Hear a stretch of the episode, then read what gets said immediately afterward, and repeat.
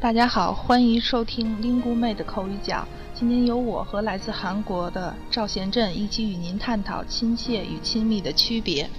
大家好，我是 Lingu Mate 的赵贤振，来自韩国。贤振啊，你作为一名有两年学习经验的汉语学习者，能用亲切和亲密分别造个句子吗？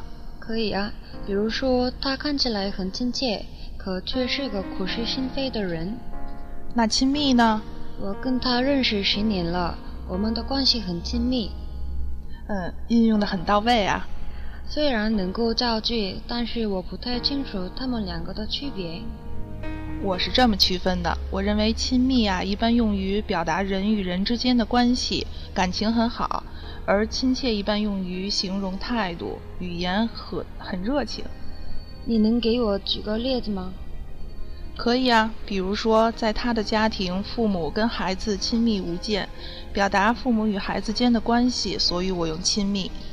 啊，要是说我对那位老师的亲切的教诲及有心，用来表达态度语言时，就要用亲切，对吗？对，我是这么认为的。不知道网友们认为我们说的对不对呢？请给我们一些好的建议吧。听完了我们的节目。就请您在下面的留言框中写下您的评论吧。